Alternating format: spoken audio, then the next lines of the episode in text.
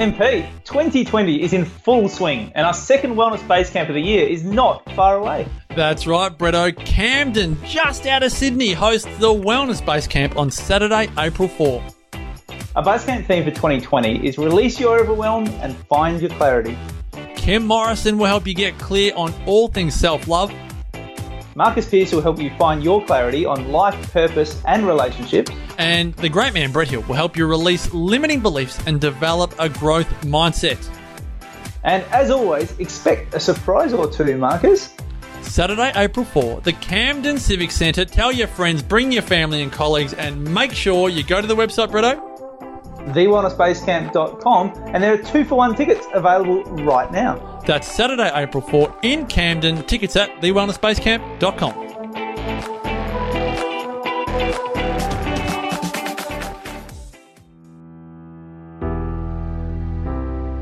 The Real Food Reel is proudly sponsored by LCHF Endurance. Stabilize your blood sugar, burn fat, decrease inflammation, and become fat adapted in just 12 weeks. I'm so excited to share with you that LCHF Endurance is currently 50% off for a limited time only. Simply use the code LCHFE50 to sample the program Check out the kind of meals you'll get to eat and cancel within seven days if it's not your sugar free jam. Head to lchfendurance.com.au and use the code LCHFE50 for 50% off your upfront program payment today. Welcome to the Real Food Reel. I'm Steph Lowe, the natural nutritionist.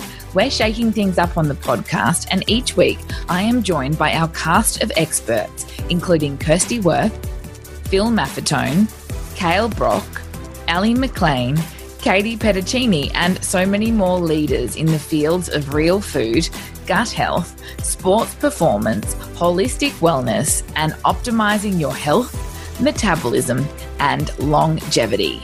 While you're tuning in to today's episode, would you take a screenshot of your smartphone and share it on social media with the hashtag RealFoodReel?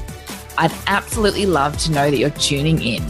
And while you're there, why not share this episode with a friend who also needs to hear our information goldmines and aha moments?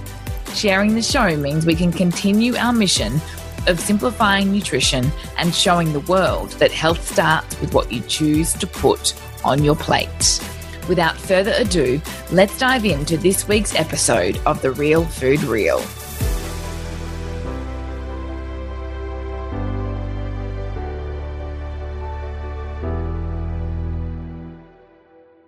In episode 263 of The Real Food Reel, we share with you part two of how to optimize your plant based lifestyle with Elly McLean. You will learn about digestion from the top down, including leaky gut and the signs and symptoms to be aware of. Elly talks to the significance of bio individuality when it comes to your dietary choices and why your personal nutrition should not be based on what you see on social media or on the back of a cereal box. Elly then shares the foundations of her plant based plate, all about caffeine, cortisol, and fat burning, the impact of PCOS, and so much more. You're not always going to be able to retain that iron. So it's really important to optimize gut health to support nutrient status. Yeah. And how do we do that? Mm. So there's a couple of things, uh, you know, along the way to consider. So I mentioned before that you need to have like adequate stomach acid and Yeah. digestive enzymes firing, and you need adequate bile secretion. So that's further up the chain. That's like at the stomach level, stomach level, or between um, the stomach and the small intestine. But before you get there, so further up the chain, like towards your mouth, like digestion begins when you see food. So digestion begins when you see food, and you will all have experienced when you like see a lemon or you see a really mm-hmm. yummy meal and your mouth starts to water. Yeah. Yeah, that's digestion starting to take place because in that saliva mm-hmm. is enzymes that help to break down food, particularly carbohydrate. Mm-hmm. So digestion is starting in the mouth, and then we have teeth. So teeth help us to break down food, and that breakdown process um, increases um, surface area on that, that food, those food particles. So the enzymes in our stomach have more surface area to do their job on. So that means that there's more chance of that food really being broken down to its nuts and bolts, and therefore the nutrients being more accessible by the time they go to our small intestine It's for amazing. absorption. That's a good tip. so for um, for people on a, on a, on a plant based diet, I recommend some digestive support to stimulate the release of those digestive enzymes um, and stomach acids. So that could be something like apple cider vinegar Okay. or a digestive bitter. So anything that's bitter Mhm. is going to stimulate that process. So apple cider vinegar can be a really nice inclusion, and that might be like one teaspoon to a tablespoon at the start of the day. And if you're really comfortable with how it tastes, it may be something that you do before each of your main meals. Hmm.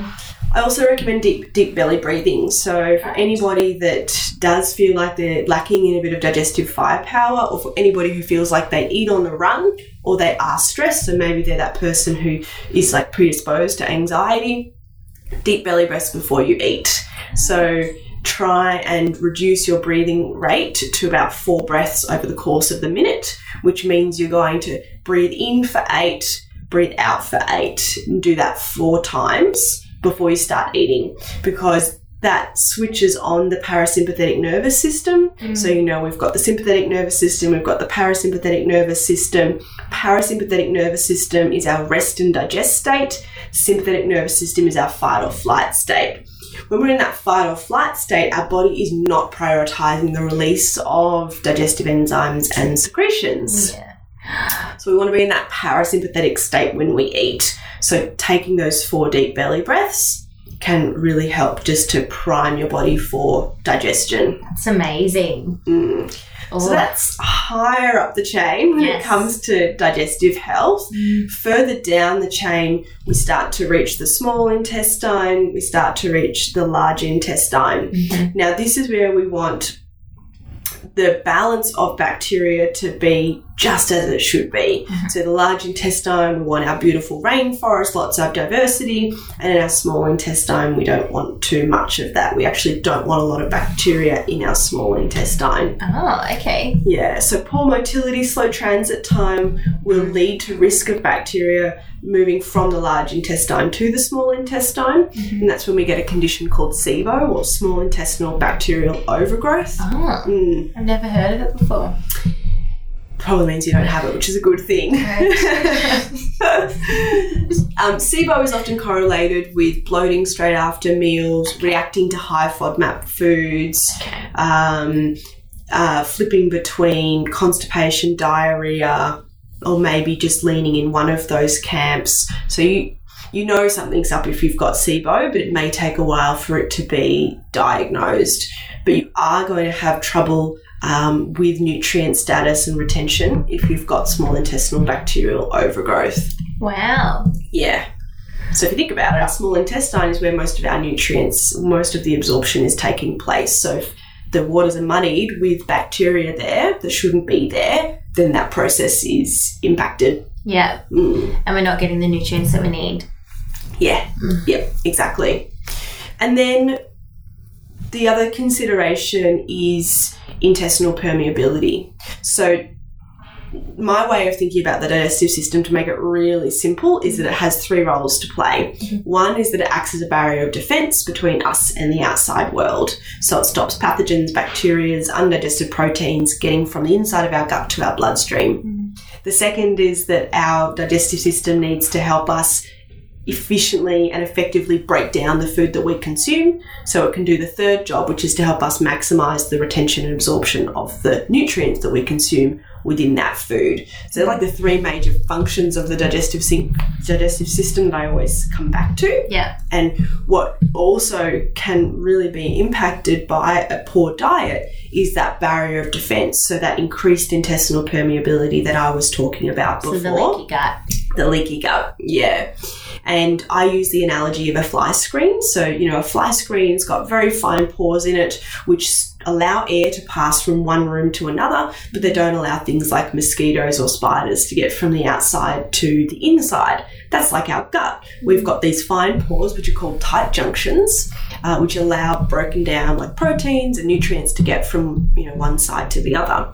But if that that fly screen starts to become damaged, like our dog runs into it every day and suddenly the holes start to form, well, then the mosquitoes get through and then the spiders can get through. And so mm. suddenly what's supposed to just be on the outside starts to get to the inside. And that can happen with our gut. Yes. What What are the physical symptoms of leaky gut then? The well, the physical symptoms of leaky gut they, they manifest in, in many different ways. So it could be reactivity to foods Yeah. and um, like seemingly reactive to everything. Oh, you know, so that that was me in my late twenties. You know, when you react to the broccoli and you react to the beetroot and you react to the dairy and you react to the nuts and what you do you feel eat? like, yeah, what can I eat? Um, so you're you're reactive. Um, it could manifest in um, in in in skin breakouts. It could manifest in eczema and rash.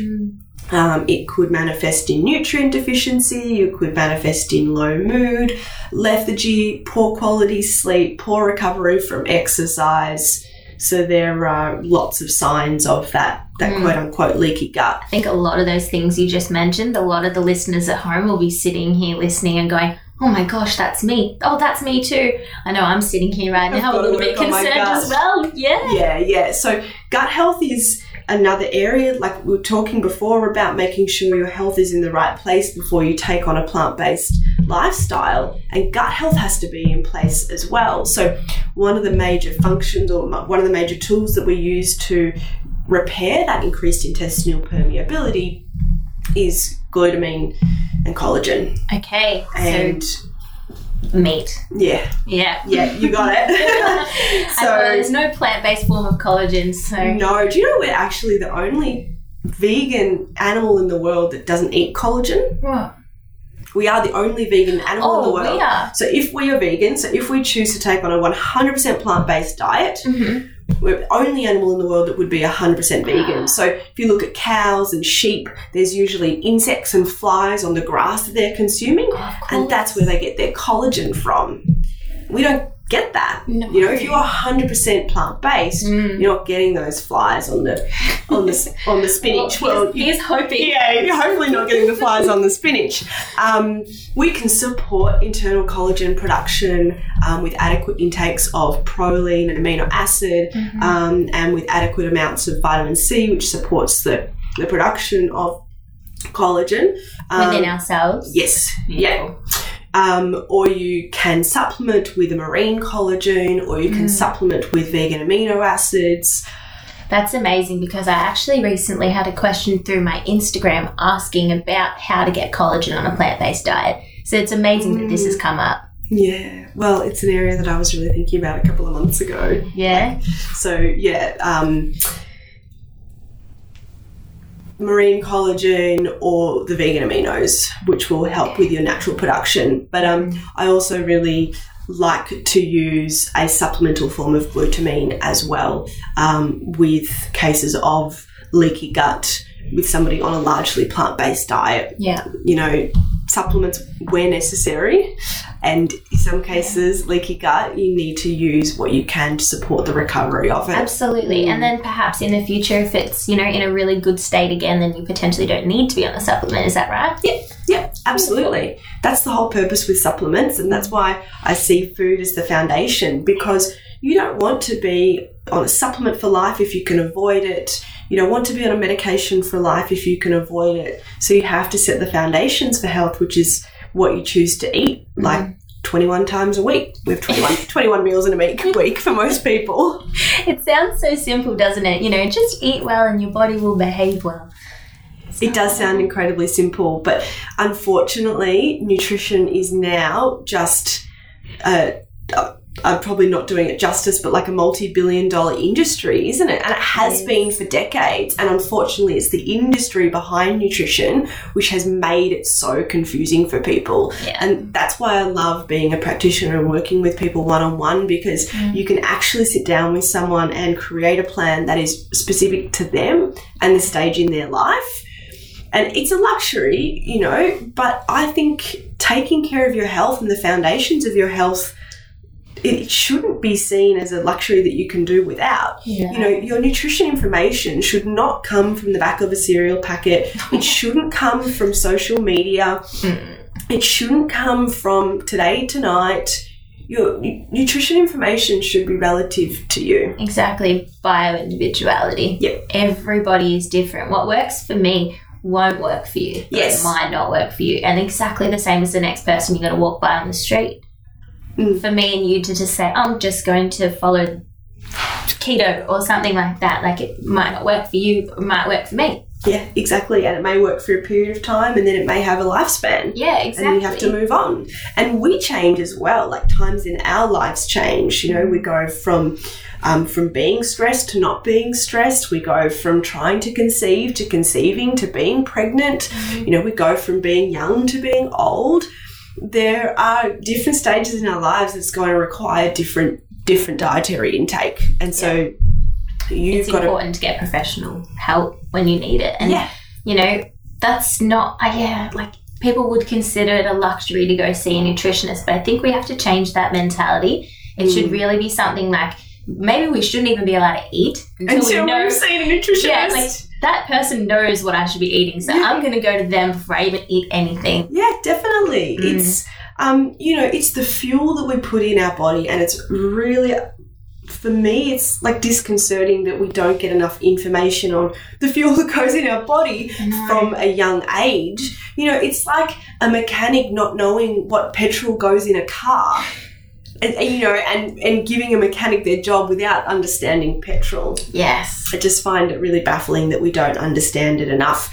And I know going a little bit off topic, but I feel the same way about female hormones and Mhm. our cycle, Mm. in that we don't get taught about our cycle No. at school or as We young don't. girls. We just get told don't have unprotected sex. Yeah. You know, go on the pill. I know. Well, that's Mm. all the doctors give you. It's just here's the pill. We're not told that, you know, our body is going to be influenced in a different way at each different part of our cycle. We're going to be able to exercise differently, our capacity for food and like the need for excess calories. Like we're not told any of that. No, we're not told that we're only fertile for six days of the month. We're just told Shut lock up. Yeah, pretty lock up. Um, but there, yeah, there's just there's just some life lessons that I feel need to be brought into Mm. the education system or that needs to be in some parenting manual or something. I know I'm not a parent, so I can't really speak on that, but there's there just seems to be this lack of awareness around some Mm. really like basic like human function. I agree with you, and I think that's why us sitting here having this conversation right now is really important because we'll be able to raise at least our own small little part of the world some awareness in that. Yeah, yeah. We're also in control of our health, Yeah. and um, you know, there's nothing that frustrates me more than when I than when I you know start working with a new client who's let's say on a smorgasbord of medications, um, and they don't know why they're on the medication. You know, the doctor's just told them to take it. And I may even ask something as probing as, can you get me the blood tests that you had taken just before you started taking the medication? And they don't have the tests. You know, they're still with the doctor. So, you know, first of all, take control of your health and be willing to ask questions when, you're given advice by professionals, whether it's me, whether it's a doctor, whether it's your osteo, whether it's your physio. Like, understand why they're giving you advice not necessarily so you can push back and not take that advice, but just so you can learn and understand what you're doing for yourself. And then the second thing is if if you have testing done, hold on to that. You know, that testing is your personal information. It's gold. You know, you want to be able to look back retrospectively and see the blood test results that you've had, or the urine sampling, or the hormone testing, or the stool sampling. you want that information, so hold on to it. Mm, I don't think that's something that I've been good enough with in the past as well, going to get blood tests, and I don't ask for a physical copy of it. So it's definitely something I'm going to start doing. Yeah, a lot of people don't even know that they can ask for a physical copy, but you're hearing me now. It's your information. Ask for the printout and go and put it in a file somewhere, or take a picture of it and store it in an album on your photos or something. Um, Hold on to that information though, because it's really valuable. Definitely. So we just went on a beautiful tangent just then, and I love where we went, but I think we should direct the conversation back to leaky gut and where we were sitting before. Um, uh, we talked about some of my like some of the key things, which is to support digestion from the top of the chain, um, start supporting diversity further down the chain, making sure you're avoiding cases of leaky gut or intestinal permeability, and um, you know on a plant-based protocol that that does really need to be done with supplements. Um, for somebody that's not on a purely plant-based protocol, and they may choose to include like a good quality bone broth, for example um, and making sure that transit time is also really nice and swift. Yeah, so, So by transit time, we mean removal of fecal matter. yeah, moving your bowels regularly. So How many times do you, this is probably going to seem like a taboo question. How many times a day should we poo? mm, we should Or a week? We should poo between one to three times a day. Mhm. Okay, so for some people it might be once a day. That's great. For some people it may be three times a day. There's nothing to be afraid of or Yeah. concerned about. Quality of that bowel motion is important as well. So you don't want it to be like a loose mess. You also don't want it to be really hard to pass and you know dry and pebbly. Mm. Um, there's a really cool website called the Poop Pageant. If you want to go into that in a little more detail, so just Google Poop Pageant and you can see where your poop sits on that um, on that row. So great. Yeah. um, and daily. So, you know, some people. I'll ask them as part of our get to know you, you know, are you moving the bowels regularly? And they'll say, yep, I go every three days. and I say, right, we've got some work to do. So you need to be moving your bowels daily. It's a key part of the detox process. So through that stool, we eliminate toxins. I think we got sidetracked before when we were talking about toxins, um, but we eliminate toxins through our stool. We eliminate excess hormones through our stool. It's something that we we want to be taking place daily. Otherwise, we run the risk of all of those things going back into circulation Yeah. because we're not moving our bowels. Yeah.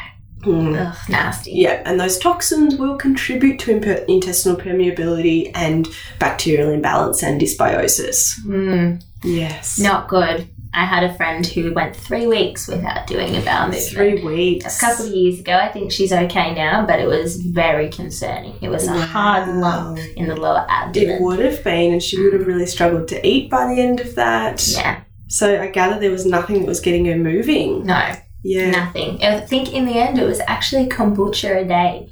For some reason, she started drinking one a day, and it started to help. Mm. Interesting. Yeah, really interesting. Yeah. Kombucha, just so you don't all listen to this and think I'm going to go drink, you know, my bottle a day. Please don't. um, kombucha was t- traditionally served in 45 to 50 mil shots. So that really should be, is really how we should be consuming kombucha okay. these days. It's um, a yeast forming bacteria as well. So for anybody with like predisposition to candida overgrowth, um, then it's it's not something to consume a lot of. There we go. In moderation, it's okay though. Oh, that's so handy. You just know so many things. I feel like I could pick your brain for hours. You'll reach the bottom at some point. I doubt it. I really don't. It's like a Mary Poppins bag, pulling out all these things. oh, that's so lovely of you. Thank you. of course. So let's get back to your gut health story because mm-hmm. obviously you were able to find some relief. Yes. Yeah. So relief through understanding, and I worked with a practitioner as well through mm-hmm. overcoming the parasites. I worked with a few different practitioners. So relief through strategic use of some supplements. So I do use now magnesium. That's something that I use daily. Yep. Um, and through my diet, through I, I don't consider the way I eat to be restrictive in any way, but some people looking from the outside in may consider the way I eat to be restrictive. Well, let's talk But- about how you how do you eat? Mm. If, like Yeah. I don't consider it restrictive because it makes me feel good, and Of because I go to the toilet daily, and because I don't bloat after every meal, and I don't Yeah. have reflux. So for me, it's it's actually far from restrictive. It's actually opening up doors because I'm not grumpy, I'm not moody, I don't feel mm. heavy, I have an appetite, I have my period back. So for me, the way I eat is not restrictive; it's conducive to to to my health. Yeah. Um, oh, what do I eat? Well, yeah. Hmm. Um, so I'd say I have a largely plant-based diet, but I do um, I do eat butter and I do eat eggs. I don't eat gluten, so that is one thing that I exclude. Yeah. And I don't miss bread. I don't miss pasta. But if I am at an Indian restaurant, I do wish that I was having the naan that everybody else around me is having. That's like the one thing that I that I don't have that I do miss. Yeah. But otherwise, I don't. I don't feel like I'm missing out at all through not having gluten. Mm. Um, I don't eat dairy, um, aside from grass-fed butter. Yep. I eat an abundance of vegetables, pretty much every vegetable, except I don't eat a lot of beetroot. Okay. It's still a trigger for me. Um, and I eat my primary sources of protein are hemp seeds, hemp powder, a little bit of pea protein. I eat um, organic non-GMO tofu, tempeh. Yeah. Uh, I eat eggs sometimes. I eat lentils and legumes sometimes, but I usually always pair them with hemp seeds Yeah. um, so I can get adequate protein, but without the same load of um, the like the legumes. Yeah, of course. Because Mm. legumes can be quite reactive for some people, can't they? They can, yes, mm-hmm. they can be quite hard to break down, especially if they're not soaked well, or especially if you haven't got, you know, good gut health. So they can be quite hard to break down and to get adequate protein from a serve of, let's say, chickpeas. You would need a cup of chickpeas. Yeah. Now, for most people, that's a lot. Yeah. And So- a lot of bloat that's about to happen. Yeah. A lot of uh, yeah. discomfort. Yes. I experienced that. Yes. So pair it with something else. So you may do your half a cup of chickpeas and add it with three tablespoons of hemp seeds. And Yeah. between the two, you'll get about 20 grams of protein, which, you know, is the goal that I set for most of my clients at most meals of the day, Yeah. not every meal of the day. So yeah, I eat an abundance of vegetables. I have vegetables at every meal. I have protein with most meals. I have good quality fats with every meal. Yeah. So that's things like avocado, nuts and seeds. I'm just a fiend for tahini. um, it's creamy. It's calcium rich. Yeah. Um, oils, so flaxseed oil, olive oil, avocado oil, and coconut oil. Yeah. Coconut creams and milks Yeah. and then some root vegetables, so some more starchy vegetables, so potato, sweet potato. I'll you know I'll have um, semi frequently, and I have lots of berries. Yeah. Mm. Amazing. Packed with antioxidants. Yes, Very yeah, good. Very good for vitamin C as well. I always know when I'm starting to feel a little bit on the, you know, on the weather. I have a smoothie bowl or something like that, and I'm just like, hmm, I'm better now. yeah, and also full of poly- polyphenols and prebiotics, so great for our gut bacteria. Mm. I've got to be so full of polyphenols because I drink like five cups of green tea a day. It's crazy. You need to drink that much of green tea for the therapeutic value. So Yeah. keep going. I'm obsessed with it, so it's a good thing to be obsessed with. That actually leads me into a questioning line that I'd really like to ask you about, Okay. and it's your opinion on coffee. Yes, coffee. Okay, so you asked me what I eat, and I do have a coffee a day. Mhm. I have um, a coffee with a dash of coconut milk. So that's how I have my coffee. Yeah. Now, pe- different people have different to- different tolerance to coffee, um, and I guess it depends the perspective you're coming from. So, are you concerned about coffee from um, like a cortisol, um, like hormone response? Or, Yeah. yeah, okay. For me, in particular, that's why I know for some people, there theirs is coming from more of an anxiety sort of thing. So it obviously spikes their anxiety, gets them, you know, the caffeine, that sort of thing. Yeah. For me, it's purely to do with the cortisol levels. Yeah, so um, caffeine ha- has been shown to cause a rise in cortisol, and it's dependent on the individual and their tolerance. And how much coffee they're used to having Yeah. as to how high that rise will be. Okay. So, some interesting research if you take people off coffee for five days and then give them coffee, their response to that caffeine, their cortisol response to that caffeine is going to be greater Yeah. than the individual who was having coffee for the five days Yeah. previous. Yeah. Yeah. That makes a lot of sense. Yeah, you always feel a little, little bit more when you haven't had it. So Yeah. you, you have those signs of perhaps sweaty palms or a little bit of like jitteriness. Yeah. Uh, so I don't mind coffee, but it is a like it is a dose dependent Yeah. um, d- discussion. Mhm. So most people can tolerate one a day. More than that, I tend to try and figure out a, a, an exit plan. Yeah. Um, you know, whether you're somebody that has trouble sleeping, whether you're somebody that is in more of a sympathetic state, so you're in more of that like fight or flight state, you've got high cortisol levels. Um, Which is generally when we're feeling stressed, people reach for the coffee. They've got, I've got to stay up. I've got to write this email. You know. I've got to keep going. They're just like constantly in that sympathetic, yeah, Yes. system. Yeah. And when I see people drinking lots of coffee over the course of the day, so if I'm analysing somebody's food diary, I instantly flag that as a mask. So it's a mask for not getting enough sleep or not eating the right food. Okay. If you have to pick yourself up with caffeine multiple times a day, it's a mask. You know, your food should sustain your energy requirements, your sleep should support your recovery and your energy levels. yeah. And so, if you're drinking an abundance of coffee, it's usually a mask and a sign that something else needs to change. Mm, Um, that's what- an incredible insight. Mm, hopefully. So, what coffee will do is if it's spiking that cortisol, it's going to impact also the ability to burn fat.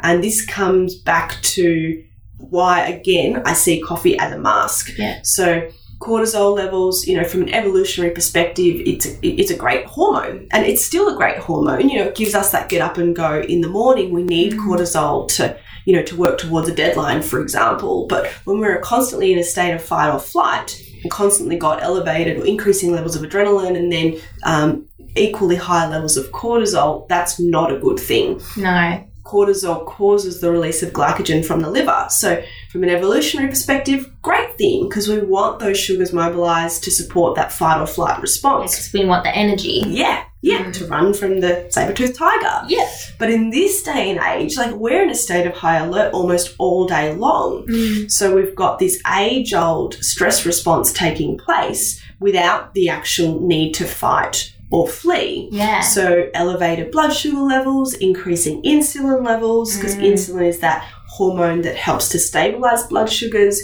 But insulin is also a fat storage I hormone. was going to say. So, when somebody is in that fight or flight state all day long, they're going to be in a sugar burning state, which means they're going to have cravings over the course of the day for carbohydrate rich foods, sugary foods. They're also going to have ca- cravings for coffee. Mm, that's a completely relatable statement for so many people. Yeah. I know that we're constantly seeking that little coffee fix or a little sugar fix just to keep yeah, us going. Keep us going. And what I see in people who are perhaps taking a plant-based approach to diet and not doing it in the right way is that the the meat that would previously have perhaps been on their plate is being replaced with carbohydrates and even worse refined carbohydrates. Mm. So an old lecturer of mine referred the, to these people as starchitarians. you know, people Yeah. that the foundation of their plate is carbohydrate. Yes. So like just having pasta and some Napoli. Yes, Yeah. exactly. I've seen it done before and I Yeah. say that's not how you do Yeah, plant-based. or sweet potato with some, you know, avocado guacamole on top. That's a huge craze right now. Focaccia or, or Yeah. yeah. So all of that carbohydrate is going to, um, for similar reasons, it's going to put you back into that sugar burning state because you're going to have high levels of circulating insulin, which is going to inhibit fat burning um, and inhibit the use of fat as a fuel source. That's incredible. I Yeah. think, yeah. No, people don't realize that the choices that they're making throughout the day, that quick little, I'll just grab that muffin at the cafe while I'm heading to this, is actually preventing them from losing fat for one of them, but also, you know, kind of inhibiting like any type of beneficial, like, you know, you're just stressed and you're eating and, oh, Yes, yes. Um, and uh, what what we always remind clients is that cravings are a result of previous food choices. Yeah, so if you're getting that three thirty itis on a Tuesday afternoon, and all you need is the chocolate bar, then think about what you've eaten the five hours, ten hours, twenty four hours previous. You know, was it uh, a beautiful Buddha bowl with kale, pumpkin, hemp seeds, avocado, and flaxseed oil? Or was it a bowl of pasta with a tiny bit of Napoli sauce, Yeah. followed by the vegan chocolate, Yeah. followed by five hours sleep, followed by a long black coffee? so that sort of setup is going to cause the 330itis. Yep. Yeah. But if we set ourselves up in the right way, Yes. well, then we're going to be avoiding that, aren't we? yeah. And hopefully being able to put ourselves in that fat burning, you know, situation again. Yeah, and fat burning not in the sense that like I want to get skinny and I want to be mm. lean. Fat burning in the sense that we have two fuel choices that we can draw on: Yeah. sugar or fat. And sugar is going to perpetuate the cravings, the peaks and troughs in energy levels. It's going to contribute to inflammation in the body. On the flip side, fat is going to sustain really beautiful, stable le- levels of energy, mm-hmm. healthy appetite control, normal hormone balance. So we want to support fat burning, you know, not just to, to be to be of a certain body composition, but really No. to fuel optimal health. Definitely. I know like I always match or put I put a few healthy fats in my meals, you know, coconut yogurts, nuts, chia seeds, flax seeds, avocados, hemp seeds, always and I'm fuller for longer as well. Yeah, you will be. You notice the difference when when I give people their build their plate guidelines, and I do that. You know, when I first meet with someone, we talk about what should be on their plate. You know, in a general sense, and then we da- dial down into the like the actual meals they're going to be consuming day to day. Cool. They're always like, ah, I'm not going to be able to eat all of that. or the other response is, I only get to eat three times a day. Like, what about my morning tea, my afternoon tea, and my after dinner snack? So I say, just try it. Literally, just try it. Go and try that smoothie with the protein in there and the two serves of good quality fats mm. and the greens and the berries. And you come back and tell me whether A, you couldn't finish it, or B, you were still wanting to snack two hours later Wow. there's there's no snacking two hours later when you have such a nutrient dense meal. Yeah, course. Mm. And when amazing. when you have appetite control, so when you're not wanting to snack every two hours, suddenly your food choices become so much better. Mm. Because what like what is snack food? Most snack food is heavily processed. It's got preservatives, it's got fillers, it's got colors. And if we can just do away with the snack food and get away with three really nutrient dense meals in a day, for some people it's two really nutrient dense meals, then we have like a whole other less thing to worry about. Yeah, exactly. You've got more time to be productive on your work, your family, people around you. Yeah. Yeah. Amazing. That's important for productivity as well. Mm. Mm. Definitely. Oh, so many people are going to be listening to this podcast and changing so many things about the way they work. And obviously, they can come and see you and make an appointment with you. So, coffee, one a day, is completely fine. Your tolerance, obviously, is going to be very different depending on the individual. If I was to say polycystic ovarian syndrome, hmm and avoiding that in order to just sort of regulate other hormones. Yeah. Would you recommend that for people with polycystic ovarian syndrome to maybe cut down a little bit or to, you know, maybe withhold from their caffeine, caffeine intake? intake. So, polycystic ovarian syndrome um, is a hormonal condition which, just so everybody knows, is usually diagnosed by having two of the following three things. So, it's one, elevated testosterone as measured in the bloods, or maybe identified through signs and symptoms. So, you know, that might be dark hair on the face or the nipples. Um, in females, where we wouldn't usually expect that dark hair. Um, the the other thing may be irregular or absent periods, so periods that come, you know, less frequently than every 35 days. Mm. And then the other one is polycystic ovaries as determined by ultrasound. So you need to have two of those three things to be diagnosed with polycystic ovarian syndrome. Now, one of the traditional methods of treatment for polycystic ovarian syndrome is the use of a blood sugar controlling drug called metformin. Yes, the So- same drug they give to people with diabetes. Yes, with type 2 diabetes, yeah. Um, so the link between polycystic ovarian syndrome and blood sugar control and hormone balance is inextricable. Like it is undeniable Yeah. that there is that that connection between PCOS or PCOS as some people call it and your food choices and your blood sugar control.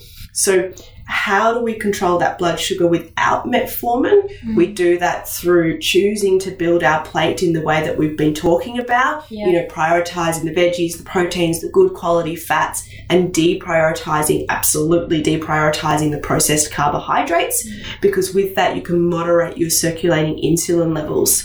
Now, insulin is involved because excess insulin is going to cause excess testosterone, testosterone to be produced by the ovaries, and that's going to drive the high testosterone levels. Those other symptoms, yeah. Yeah. Yeah. So coffee, that comes into play here because one, the coffee can drive cortisol, which can drive the blood sugars and the insulin and then the testosterone. Mm. Um, low levels of progesterone will cause a longer cycle. Okay, Yeah. yeah. So progesterone is produced by the ovaries, but there's also some produced by the adrenal glands. So if you've got adrenal glands that are overworked, then progesterone um, secretion can start to decrease as well. So coffee is not necessarily the first thing that I remove in a case of PCOS. I do a lot more work on dietary foundations and blood sugar control. Yeah. And then look to, to caffeine removal Yeah. if we still need to pull the extra levers to affect the improvement and the change. Absolutely. Mm. I think you've given some really good tips already about, you know, choosing high vegetable diet, you know, fueling with healthy fats, that type of thing, all things that I've had a lot of success with in the past. Mm. And, you know, for a woman, you know, with PCOS, where do you think like the first place is that you would start? Absolutely diet, absolutely real food. So taking a good hard look at what you are consuming and being honest with yourself about whether it is conducive to first and foremostly blood sugar control, which you'll notice through appetite control. So I don't think I need to go through the plate again, but I call it the real food plate that you need to focus on that real food plate. And until you've got that down pat, um, well, you should have that down pat. I was going to say until you have that down pat, don't look at medication. But the reality is that often people are on the medication and then they start to learn about the dietary Yeah. um, the dietary changes that they can make. And, and that's okay, you know, if you're on the oral contraceptive pill or if you're on metformin, that's okay. You know, as we learned from me earlier on, it's all a learning process, right? Exactly.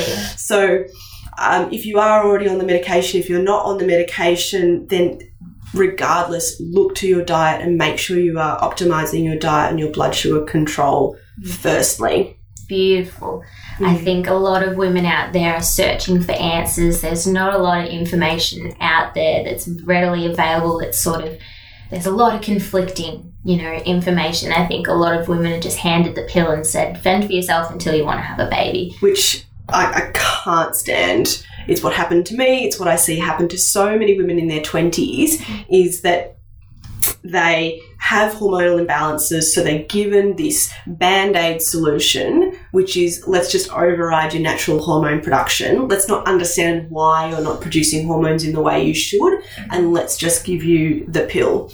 The pill oh my god, for so many reasons, it is not the first treatment that you should be going to for PCOS. It's going to exacerbate um, insulin sensitivity or worsen insulin sensitivity, which is going to perpetuate the underlying cause of PCOS for about 70% of cases. Wow. So it's it's just a band-aid solution and to all of the teenagers that go on the, the oral contraceptive pill to overcome like acne or painful periods, it is also not the solution. No, it's not. Hmm. In your own practice, have you had experience, you know, with helping women manage their hormonal imbalances and all of that sort of thing before?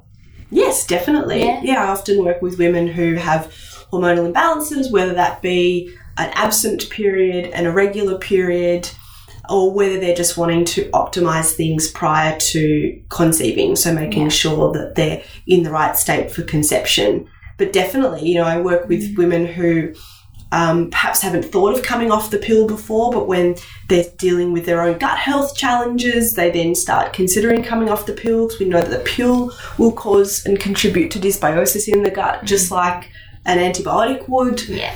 So the conversation goes both ways. It's like um, helping people to come off the pill, or people asking me if they can come off the pill. So lots of conversation about hormones because. Yeah. Again, diet forms the foundation. And then, you know, you can obviously layer on that foundation, which is, you know, when you might seek the, the herbal support, for example, Mm. but the, the foundation lies in nutrition and making sure you're getting adequate amounts of of everything but Yeah. you know some support that i really like to bring in is vitamin c Mm. magnesium we know that we chew through a lot more magnesium in the second half of our cycles so um, Ah. using magnesium strategically to Mm. boost what's perhaps not there in our diet is, is, a, is a really nice support for um, hormone imbalance or even just signs of, of PMS. Wow. Yeah. Didn't know that. And so many women out there aren't going to know these things.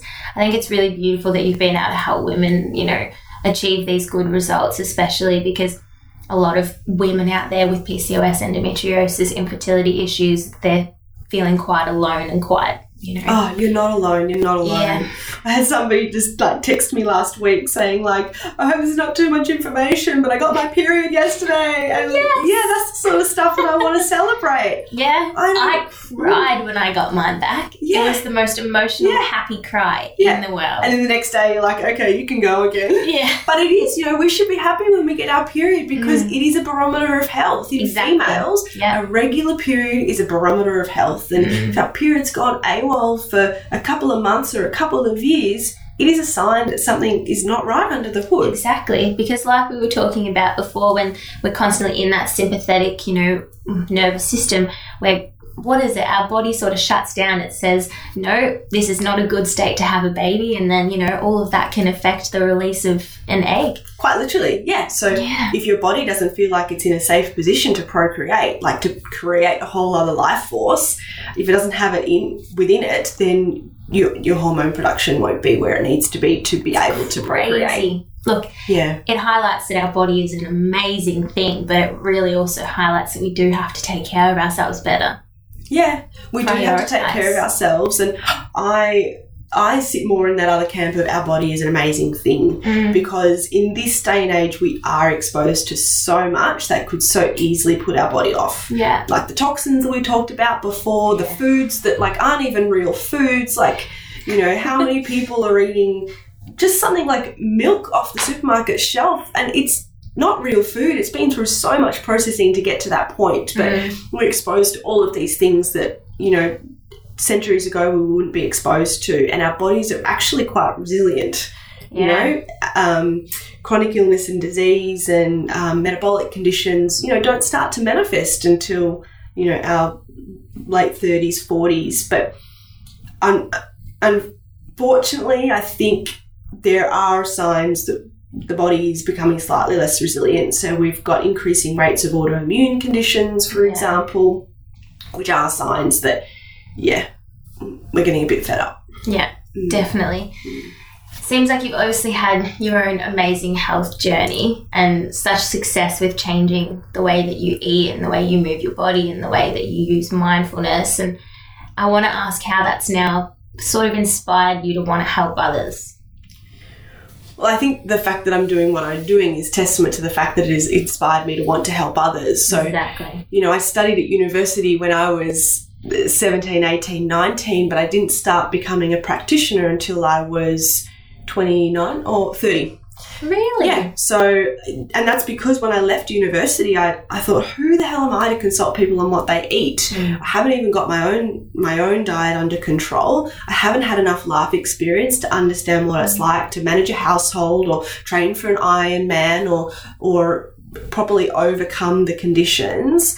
So I didn't have the experience that I thought I needed to be able to authentically sit on the other side of the table and, and work with people on their nutrition. Uh, and it's because of the experiences that I've had and the learning that I've done that, yeah, I was like, holy shit, I've got a lot of experience and the, the knowledge to be able to help people to fast track their recovery and bring it all together. So the way that I practice is quite holistic in nature. So when I first meet somebody, I ask them about, you know, how much sleep they're getting, what medication they're on, what their stress management practices are. And I also, you know, we'll talk to them about their training and their diet. Yeah. You know, we take it all into consideration Mm, because it all needs to be factored in it does. to, to create lasting and sustainable health. Yeah. The fully holistic look at what's going on inside that person and in their life as well. Yes. Yeah. And in social situations too, because we we rarely forget that one. It's, you know, that's very important as well. Yeah, yeah, exactly.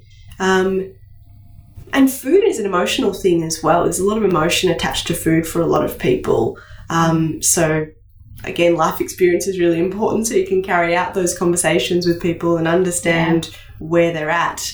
So, yeah, I'm, I'm really just inspired to help people be better versions of themselves. I, you know, I did my I did some training and work experience in a clinical setting in a hospital, and I just knew instantly that it was not for me. Yeah. You know, I had no interest in prescribing sustagen to somebody, um, you know, in a hospital because for me that's not food. No. But what I do love is is working with people who who see the value in food Mm. and who just want to learn more about how they can use that.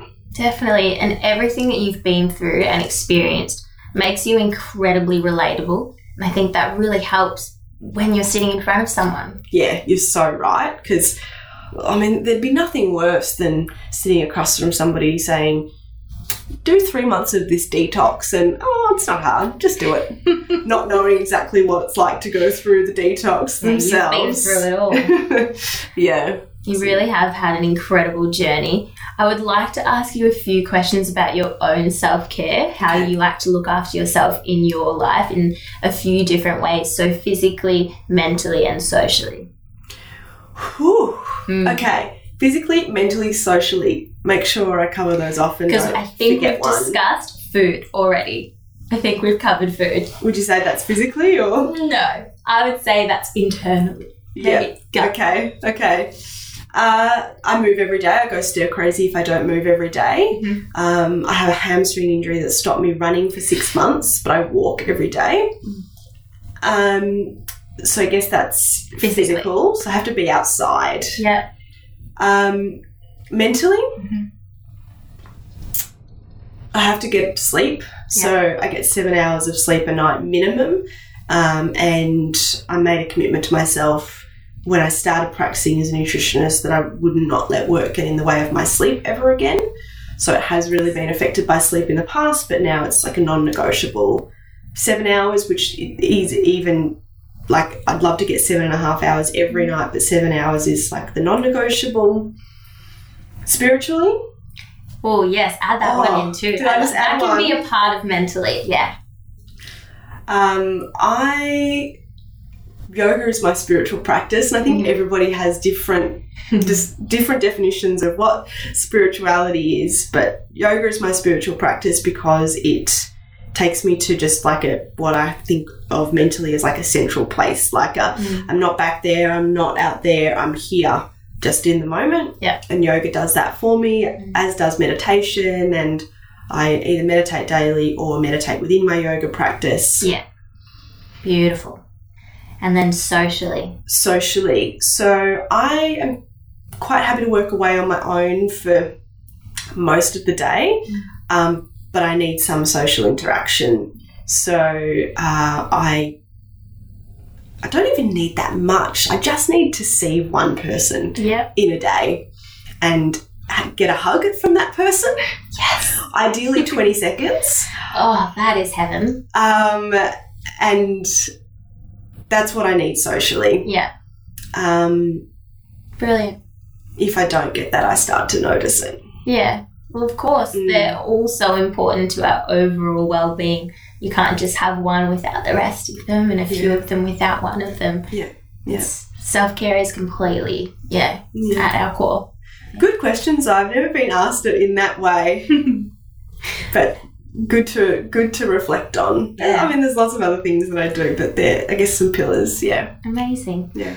Is there anything else that you think that we may have missed today, or anything else that you would like to talk about before we wrap things up?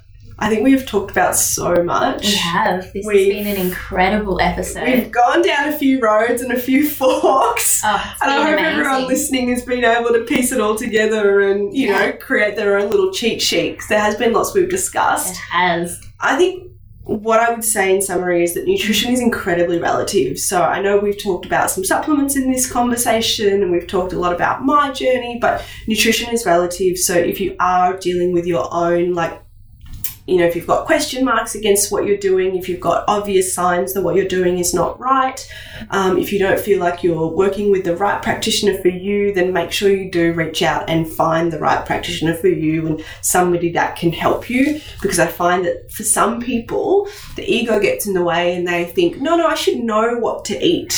Um, but you may not always know what to eat. No. So, like, do reach out and seek support and create the right team. Yeah. Um, that's the most important thing. Nutrition is relative, so don't look to standard places for nutrition information. Try and get that tailored advice. And if they do want to come to you and get that tailored advice, how can the listeners find you? Yeah, so you can find me um, on my website, which is nutritionelly.com. So it's basically nutrition and Elly, E-L-L-Y dot com. So you can find me there on my website. Uh, and there's details on the various locations that I practice in. I practice in Melbourne, in Torquay, and also virtually via FaceTime. Everywhere. Yeah, I'm everywhere. Yeah, Uh. literally, I work with people around the world. Oh, That's, I guess, the beauty of um, of technology today, and also the mod- modality that I work in. So I can Yeah. do everything through conversation. Yeah. Um, or you can find me on Instagram, which is nutritionelly. So follow me on there. You're more than welcome to post questions via direct message. But if I don't feel like I can do it justice, then I will have to let you know. And you can book in for a 15 minute complimentary consultation if you want to just have a brief chat before you, you know, you dive in more deeply to your nutrition. I think Hmm. you're going to be overwhelmed with messages and requests for for appointments because you've proved today that you are just a wealth of knowledge and that you know exactly what you're talking about. And I think your past experiences really, really helped that. And I know myself, I'm sitting here wanting to Oh, just so learn lovely. more and more from you. So I just want to say a big thank you for sharing everything that you know today. And I'm sure I'm going to have you back on this podcast as I think a lot of people are going to want to know more about different things. So hopefully you'll come back. Thank you, Steph. I will definitely be back for sure. People should post their questions and we can Yes. cover them off next time. Amazing. Let's Thank do it. Thank you so much for listening, team. Make sure you dive into the show notes over at thenaturalnutritionist.com.au forward slash podcast. Now, before you go, can I ask you a favor? I'd be so grateful if you would leave me a five star review on iTunes. I personally read every review and comment and love hearing your aha moments and takeaways from each episode. Together, we can continue to spread the real food love. See you next time on The Real Food Reel.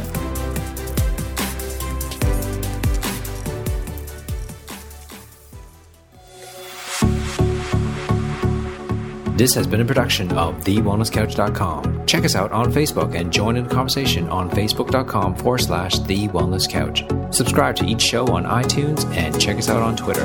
The Wellness Couch, streaming wellness into your lives. Whilst the Wellness Couch presenter endeavor to provide accurate and helpful information to their listeners, these podcasts cannot take into account individual circumstances and are not intended to be a substitute for health and medical advice from a qualified health professional. You should always seek the advice of a qualified health professional before acting on any of the information provided by any of the Wellness Couch podcasts.